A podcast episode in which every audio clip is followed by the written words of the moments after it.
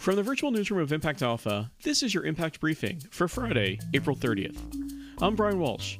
Today, I'm joined by Impact Alpha's roundtable regulars, contributing editor Imogen Rose Smith and editor in chief David Bank, to discuss truth in advertising when it comes to ESG. Welcome back to the show. Hi, Imogen. Hi, David. Hi, Brian. Hey, Brian. Hi, Imogen. Good to see you both again. Good to have the gang all back. But first, here's what you need to know from the week in impact investing. The rising price of carbon is drawing the attention of commodity traders and fund managers. The market is still a patchwork of regions, countries, and U.S. states, but carbon, or really the reduction in greenhouse gases, is becoming a global commodity and an increasingly valuable one. The price of carbon on Europe's emissions trading scheme has doubled this year to more than $54 a ton, and some traders expect it to pass $100 this year. That milestone had previously not been expected until about 2030.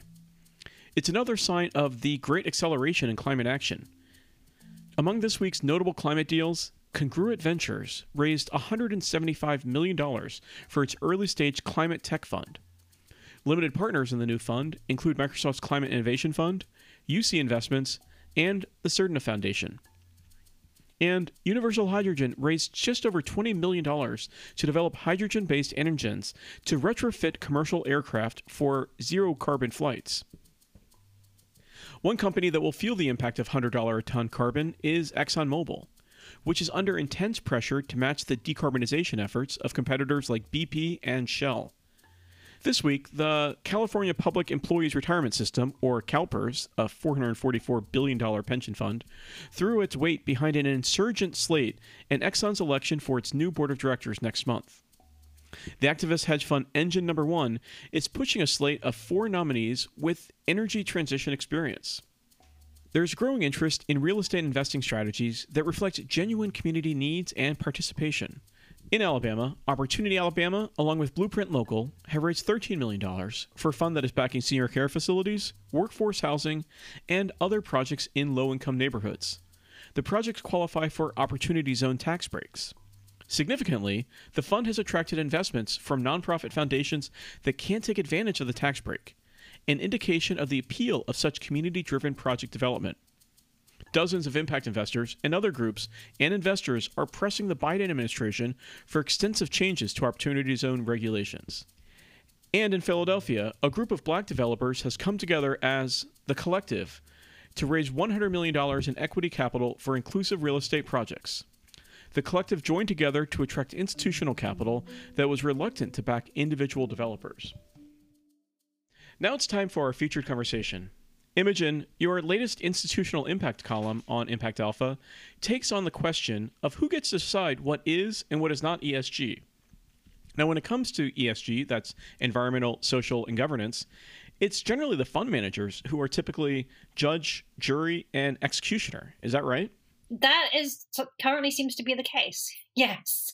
Um, what we what we've seen evolving over the last few years decade really is that mainstream asset managers have gone from wanting to have nothing to do with ESG or impact investing to actively embracing it as a investment strategy slash marketing opportunity.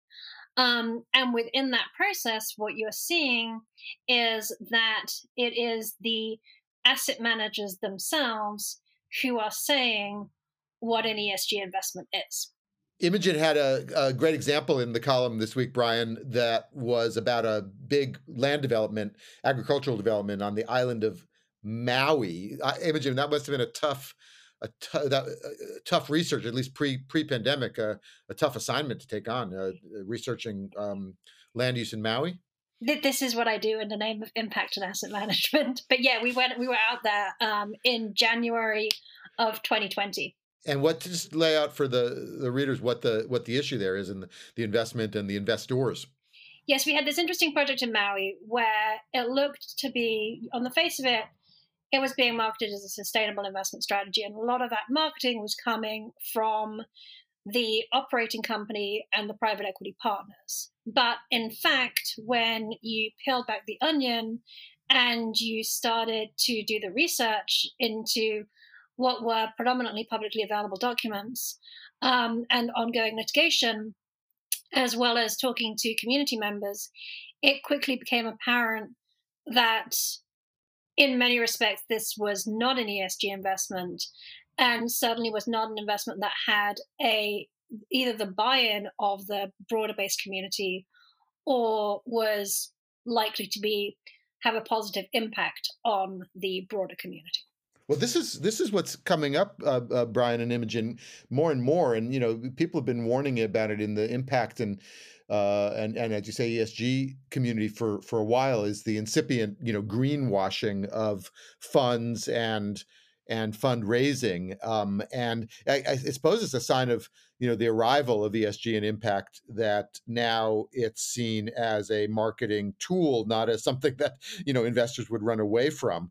Um, but then the flip side is that we are needing to know more precisely and more rigorously um, just what impact is being measured and how it's being achieved, and and and and whether it's it's whether it's all for real. So, and I think it's, I mean, I think it's kind of deeper than that, particularly in institutional asset management, because you do have what we identify as, you know, the agency problem for institutional investors. So if I'm an investor, I go out and I hire, I, I'm an institutional investor. I'm not an expert in any one specific thing. My job is to go out and hire the fund managers that I assume to be the experts in those things. And then, presuming they do their job correctly, which I, as an investor, can tell because the returns are what they're supposed to be, I have to trust them to do their job. Um, and it's not my job, and in fact, I really shouldn't be second guessing these people all the time. I think the challenge is when you bring ESG into that conversation, it creates a whole another bunch of variables. And so what is happening, what was happening in the case in Hawaii in part, was you know the investor had gone out, hired this manager. The manager was operating, overseeing the operations. There's no they they were being told by members of the community, "Hey, there's a problem." People were trying to reach out to the investor, but the investor was ignoring them, in part because they were relying on the authority of the manager. And if you do, you know, if you spend any time doing infrastructure investor, investing, there's always people complaining, right? No, no community, no, you're not going to satisfy every community group. So if I'm sitting in the allocator seat, you know, I'm not going to check every single community to make sure that they're all happy. I just want to know, you know, are you basically doing the right thing and is my investment going to work? So there's no real recourse for a community that's really being negatively impacted to reach out and let you know supposedly an ESG investor know that and have their voice be heard because the investor is relying on the manager to be that filter and provide that information. Right so how do we how do we help you know ensure then that it's not just the you know foxes guarding the hen house issue here. And also it's not just a matter of uh, allocators or investors imagining that it's these community voices are just crying wolf when it comes to their problems with the project. So who, who needs to kind of step into this to bring clarity uh, to this to this process well, just before we get before we get to that, let's just broaden the aperture a little bit, which is it's not just private equity managers, you know, in these sort of esoteric deals. It's also you know big asset managers like BlackRock in ETFs that the public markets are, can absorb. There was uh, been a bit of a stir, um, and Imogen put this in her column as well about BlackRock's you know carbon transition readiness fund, which which came out of the gates and raised you know north of a billion dollars very quickly, um, and people started to poke holes and point out the oil companies and others that are part of that fund. And I mean, in the case of BlackRock, what's interesting about that is it's not so much that they were owning oil companies per se, but the oil company, the companies that they were owning, right? So BlackRock's thesis is that we want to overweight the companies that are carb- going to be part of, the carbon transition, that, that, that are carbon transition ready, and underweight those that are not. So effectively, they're going to track the index in terms of their overall sectors, but they will have more of, you know, the good companies and less of the seemingly bad companies. What's strange about it is that you know they have said that they have large allocations, relatively large weightings to a company like Exxon, which pretty much nobody thinks is the poster child for carbon transition readiness, right? They, in the international fund, they have Glencore, which, you know, is the largest thermal holder of thermal coal. So it's not the thesis that's necessarily wrong. It's not even that they're holding fossil fuel companies or other companies that sort of um, fossil fuel free activists in particular might point to. It just there seem it doesn't really again make a lot of sense when you really start looking at it. So it's not their investment thesis per se; it's their investment practice. Yeah, or their investment portfolio, which is not to say that they're lying. It just doesn't. It doesn't like you could again, and and a retail investor could be like, great, you know, I'm investing in this carbon transition readiness strategy and there's really not a lot of well there's really not a lot of oxygen between that and the overall indices except for the fact that you're paying twice as much in fees.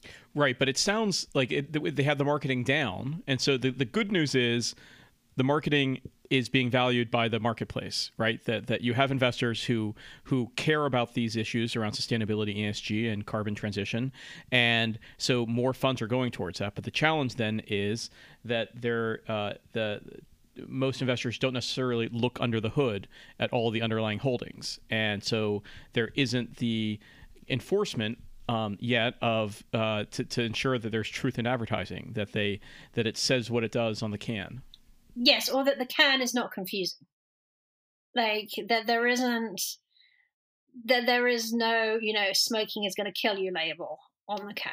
And and that's where regulators step in, right? And uh, and short of nutrition labels on the side of food packaging, uh, now we're looking at the SEC is trying to look at some greater clarification to bring transparency to the ESG market in the U.S. And then you have European regulators uh, looking at bringing greater transparency for those who are claiming to do ESG and sustainable investing. Um, so they have to disclose what is it that they mean by that. Is that right, David? Well, I think everybody should get used to yet more acronyms and, and initials SFDR Sustainable Finance Disclosure regulations or reporting.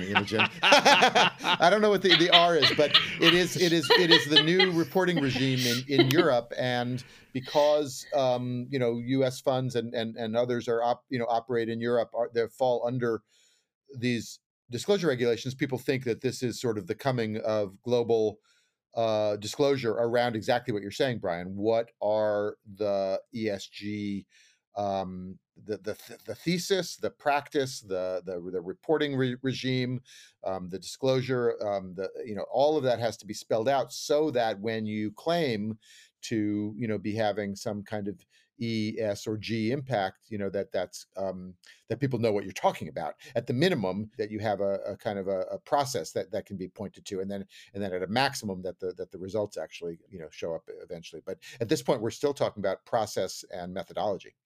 The danger, of course, is that the you know sort of pointing out you know the the bad apples or the or the misrepresentative uh, claims you know can be used to discredit the whole enterprise and everybody says oh you can't believe anything and oh people are just uh, greenwashing and just marketing and therefore i should go back to business as usual because those those sustainability impact folks are are just blowing smoke and there's and there's really nothing there. That would be a bad outcome. The good outcome would be oh the asset managers who are claiming esg or claiming impact are actually putting up you know reasonable and and responsible methods to uh, track and, and monitor and disclose and therefore we are making measurable progress towards towards those kind of social environmental goals. And the question will be whether you know people step up and the whole thing becomes much more regularized systematized standardized and and and, and everybody can kind of understand what what's going on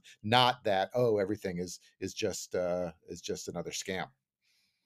I don't think that I, I think the intent of the European regulation um, is not to have that happen, right? Like, I think the European regulation is interesting because what it's really trying to do is institutionalize consideration of, in particular, sort of climate change risk into the mechanisms of the financial system itself.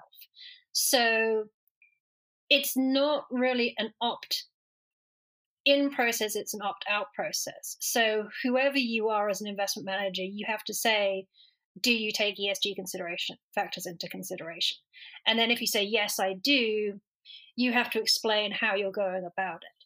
And so, what they're really concerned about, I think, is, I say, climate change and climate risk, and how do we think about that? So, you know, it's it's not you know a cynical exercise in trying to capture greenwashing and call ESG investing crap.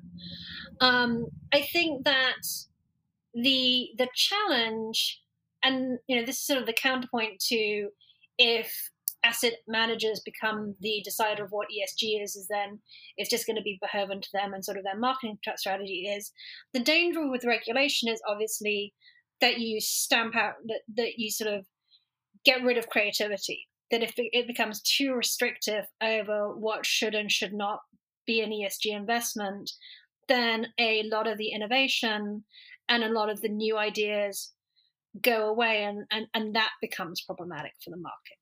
And I do find it ironic a little bit that uh, that regulation, you know, sort of the different responses to regulation under the Trump administration and the Biden administration. So when the when Trump was, you know, sending mm, guidance letters from the Department of Labor and and, and whatnot about um, uh, war- warning um, asset managers, um, particularly around pension fund um, investments, off of ESG. It was seen as an attempt to sort of quash this um, promising and, and, high impact, you know, investment strategy that that everybody wanted to see succeed.